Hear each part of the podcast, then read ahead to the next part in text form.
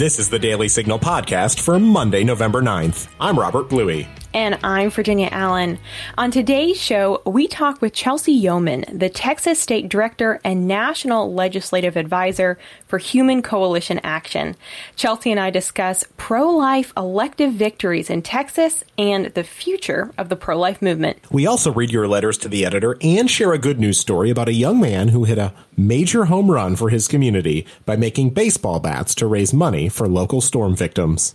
The Daily Signal brings you the news you trust on the most important policy debates of the day. We cut through the liberal media spin and provide honest, thorough, and responsible reporting on today's critical issues.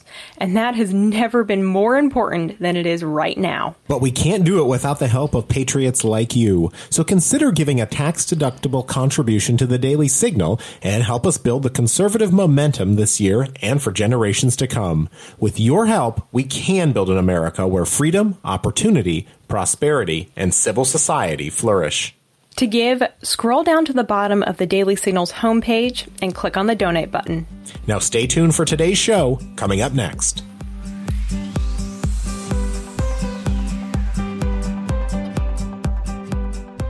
I am joined by Chelsey Youman, the Texas State Director and National Legislative Advisor for Human Coalition Action. Chelsey, welcome to the show.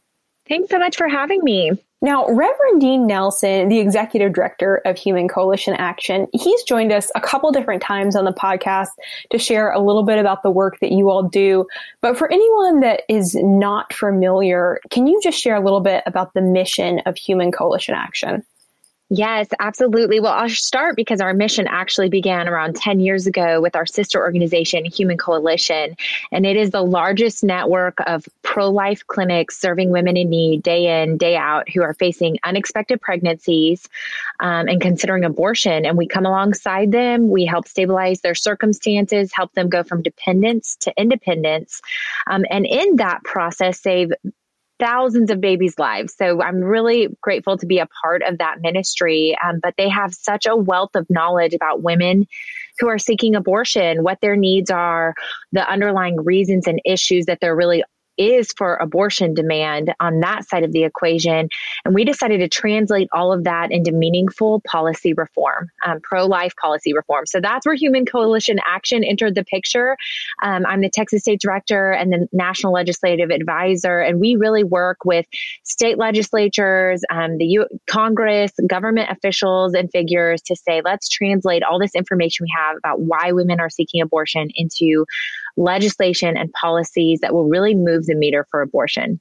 That's so needed. It's so important to cross that bridge and actually be talking about, okay, how do we implement this legislatively to bring about that positive change and reform? And Chelsey, with, with this election, there was uh, so many critical races that the pro-life movement, those in the pro-life movement were watching really, really closely. And we did see a lot of great victories for the unborn through this election. So let's talk for a moment about Texas specifically. The media anticipated that a liberal majority would gain control of the Texas State House. But what actually ended up happening on Tuesday? well, like the rest of the country, um, there was actually a surprise. The, the, polling was wrong, the media was wrong, um, and it really showed that Texans are very principled voters. We did not lose a single Republican House vote this election cycle. We did lose 12 in 2018, but we didn't lose a single one now. Um, in fact, the, the state showed a very strong red voter turnout, um, higher voter turnout than in 2016 statewide in, in all these districts. And our PAC, um, the Pro Life Texans, for the first time, we joined in these competitive races and came alongside some very strong pro life candidates at the state level. Um, and three of our representatives, Leach, Shaheen, and Morgan Meyer, are all in very competitive races, won ultimately. So we saw victory statewide here. Um, because as you and we all know, pro life legislation is really passed at the state level. And so defending against the bulwark of the left against um, our, our pro life measures, that's so important to keep at the state level. And we really did in, in the state of Texas this last election. We're talking with Chelsey Youman of Human Coalition Action. You know, Chelsey, it's it's interesting to see how for I think for so many Americans, often uh, the life issue has kind of uh, becomes a, a foundation in their decision making process about how they will vote. Have you all, as you've talked to constituents across Texas, have you all found that, that, you know, for voters, when it comes to, to choosing, okay, these are the candidates I'm going to support, how important is that life issue to them? Well, you know, it's it's pretty diverse because the the evangelical Christian and Catholic crowds, anyone who really has a Christian worldview, we know that that's the only worldview that actually supports life in the womb um, and God's God's story for our creation and our just inherent dignity as humans um, comes from a Christian worldview. And so, for Christians, absolutely, the life issue is usually paramount um, when they're considering issues before them. And I I often speak to both at church churches or publicly at public speaking engagements about really it's the only issue on your ballot that results in life or death. Um, it's a truly large consequences this issue has on our people um, and on humanity. So it is very important. But I, I'll also say we did see for the first time in this election Christians, previously conservative, um, using the life issue as an excuse to not vote for the Republican. I mean, we can get a little bit more into that if you want, but I, I was very actually disturbed by that trend. We saw so many saying, well, abortion, you know, misidentifying and, um, really misleading people on abortion rates and statistics as a way to, to vote against President Trump. Um, and that was concerning to me, especially when you look at states like Colorado, who are so extreme with the prop that they just failed to pass. Um, the, the left and the Democratic Party platforms are truly more extreme on abortion than they've ever been in history. So you really need to understand as a voter when you're going to the polls, the, the party stance is behind the candidates. Yeah, let's let's get into that a little bit more because I find that interesting that you have now this kind of contingent within uh, what were maybe once more traditional conservatives that are starting to say, well, you know, maybe maybe that life issue isn't reason enough. Is is that what you're saying? Isn't really reason enough anymore to continue uh, to to vote for conservative principles? Yes, yes. Well, we did see nationwide uh, more pro life representatives elected to, Congress than ever, I think we have 14 more pro life women than we did last week in Congress. So that's incredible. But at the top of the ballot, I, that's where I really saw this debate break down. Um, and so if you, but you need to understand that you're voting for a party, not just a person. And the Democrat Party platforms include repealing the Hyde Amendment. So your taxpayer dollars funding a woman's abortion, um, unrestricted abortion, and I quote, all state and national Democrat Party platforms say that there should be no restrictions ever on abortion. And we have seven states that, that do that right now that fail to have any restrictions through the third trimester. Um, really, up until the moment of birth, women can get abortions in seven of our states. So we certainly have work to do um, in our movement to help them understand just how how dark this issue is, the reality of it um, with that party. Yeah, yeah. Like you say, we we certainly do still have work to do. So, what are you all at Human Coalition Action? What what are your plans moving forward? Obviously, we we received some great news from Texas this election, um, but how are you all moving forward? Going to continue to push for legislation that upholds. I love that question. We have, I mean, we have so much work to do. I had state members texting me the day after they won their election saying, let's talk. We have work to do. So we're already looking ahead to a very robust session um, where we've got a preborn lives to protect. And so, yes, at Human Coalition Action, we draft legislation and we work with members to pass it. I love that we have such a, a strong pro life majority, and Texas really has the opportunity to lead. Um, but our legislation, it looks a little bit different sometimes because while yes, we're very supportive of abortion regulations any way that they come, we're also looking at abortion trends and preempting those trends. Things like Telemedicine abortions are on the rise. International shipment of abortion pills are on the rise. Um, the intersex between the abortion industries and human trafficking is very, very um, important for legislators to get ahead on. And so we're looking at all of that. I like to say we look at the demand side of the equation, the reasons women are seeking abortion, and try to alleviate those pain points for women by providing them resources, helping them become dependent, and really telling them that they can. And that includes policies um, towards that end. So that's a little bit how we're different. Um, we are looking ahead, we're highly strategic, and we certainly have our work cut out for us. you certainly do. Well, and I know one of the victories that you all were super excited by in Texas uh, was that Representative Chip Roy uh, was reelected. He defeated abortion activist Wendy Davis. Talk a little bit about uh, why that race was so significant for, for the pro life movement this, in Texas. This was a really interesting race because the makeup of his district, of um, Congressman Chip Roy's district, it's the 21st district and it covers portions of Austin and San Antonio that are extremely liberal, but there's also rural hill country in that re- region. So it's a really great, diverse voting population. I think it really emulates the, the diversity we have in the state of Texas. Um, and he won big time. He beat Wendy Davis. And if you guys remember her name, I know that not everyone's from Texas, but Wendy Davis received the nickname a few years ago as abortion Barbie. Um, and that's, that's not a joke. She is really ex- extreme on abortion. She fought um, a lot of abortion reform at the state level when she was a legislator.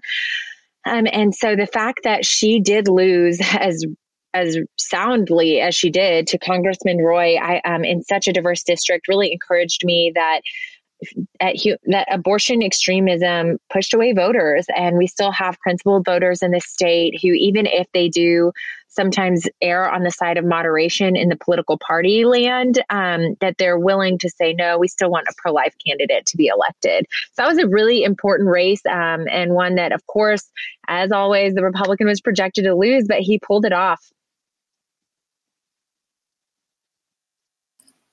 So exciting. Uh, no, it's great to see those wins and such a huge win for the pro life movement.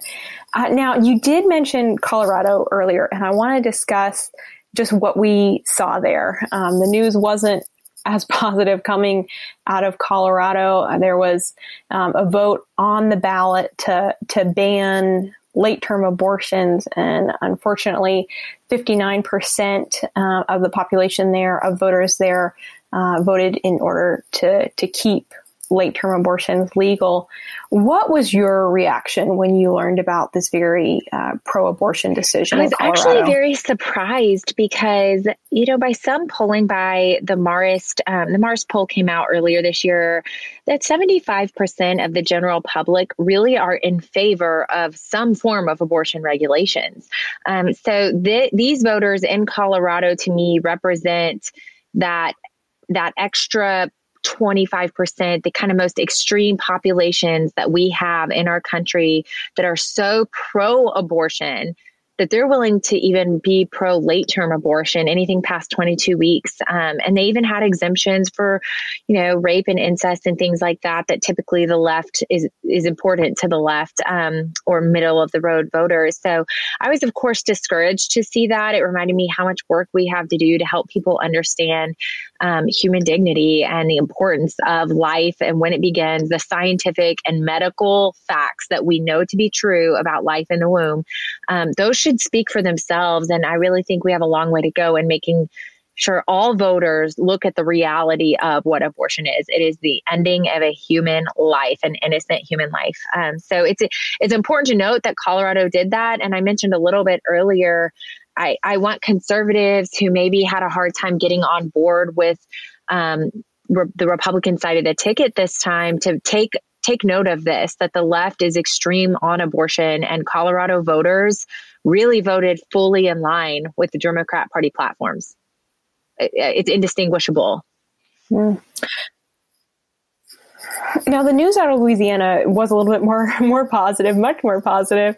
Uh, a 62 percent majority in Louisiana voted to amend the state constitution and explicitly state that abortion is not a right. Uh, I find this really fascinating that they chose to do this. Why? Why do you see this as so important to lay out right in their constitution that abortion is well is it's, it's right. really where all of our our rights begin right is, the, is the constitution and the right to life um, is something that you know we would be, we think should the constitution should protect and they they called this the love life amendment um, and i think that's so so important just to say from the the basic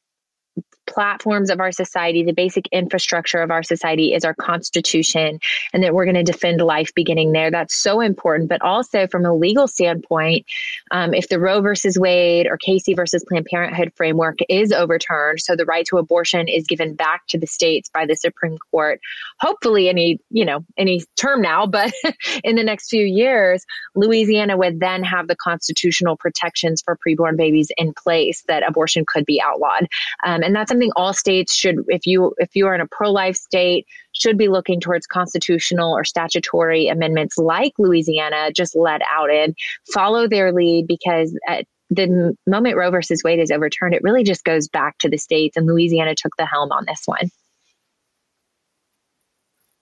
And do you know if there are other states that either have tried to implement that kind of language in their state constitutions or that are looking yes, to do so? Yes, I know so a lot right of now? states have attempted this. I know that Texas um, took a look at some legislation like this. You know, we've got a lot of very robust protections, um, typically in the southern states. Mississippi is always looking at these issues. And then a, another way that people do this is through trigger bills, um, which are essentially bills that state in the event Roe versus Wade or Casey is overturned by the Supreme Court, we will then outlaw abortion automatically. Um, it's called a trigger bill. Most states are looking at passing those and, and really should get a move on it. So it's so hard, obviously, to know what the future holds.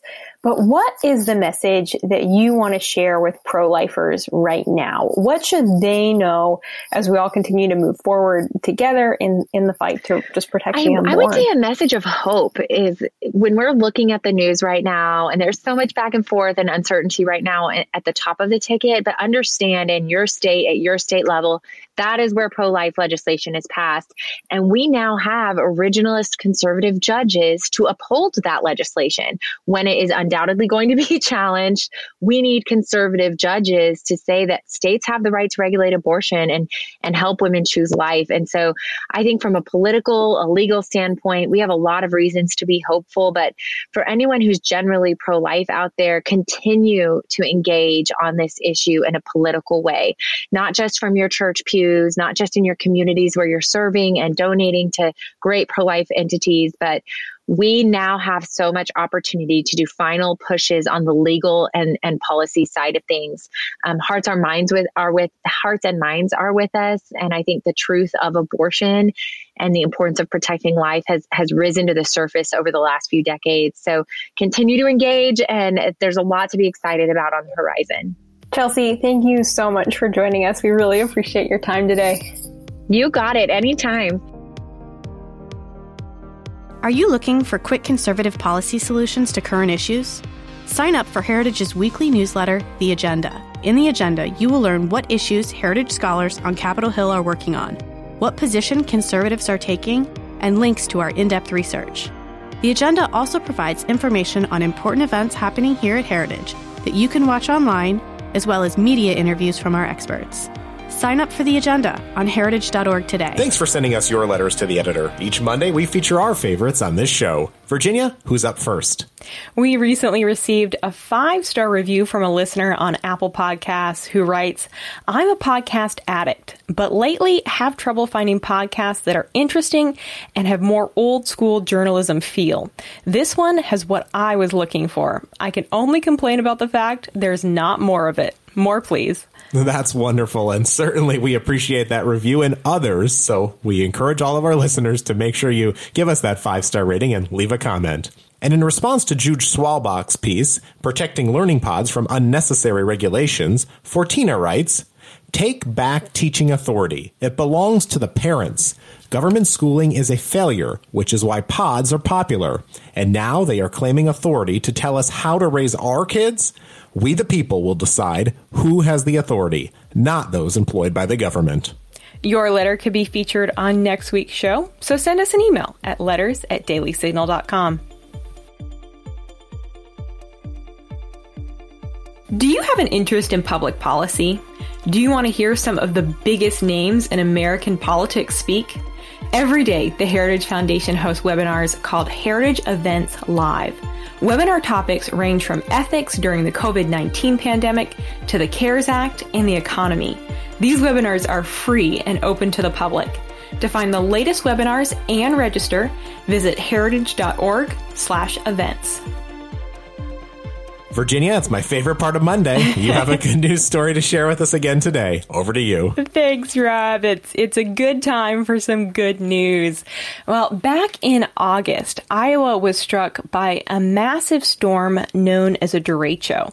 Wind gusts reach up to 99 miles an hour and torrential rain destroyed millions of acres of crops and left thousands without power. 12-year-old Tommy Romberg saw that many people in his hometown town of Mount Vernon, Iowa, were struggling to recover after the storm caused so much property damage. But he had an idea for how to help. Using wood from down trees and branches, Tommy began making baseball bats to raise money for those whose property had been lost or damaged by the derecho.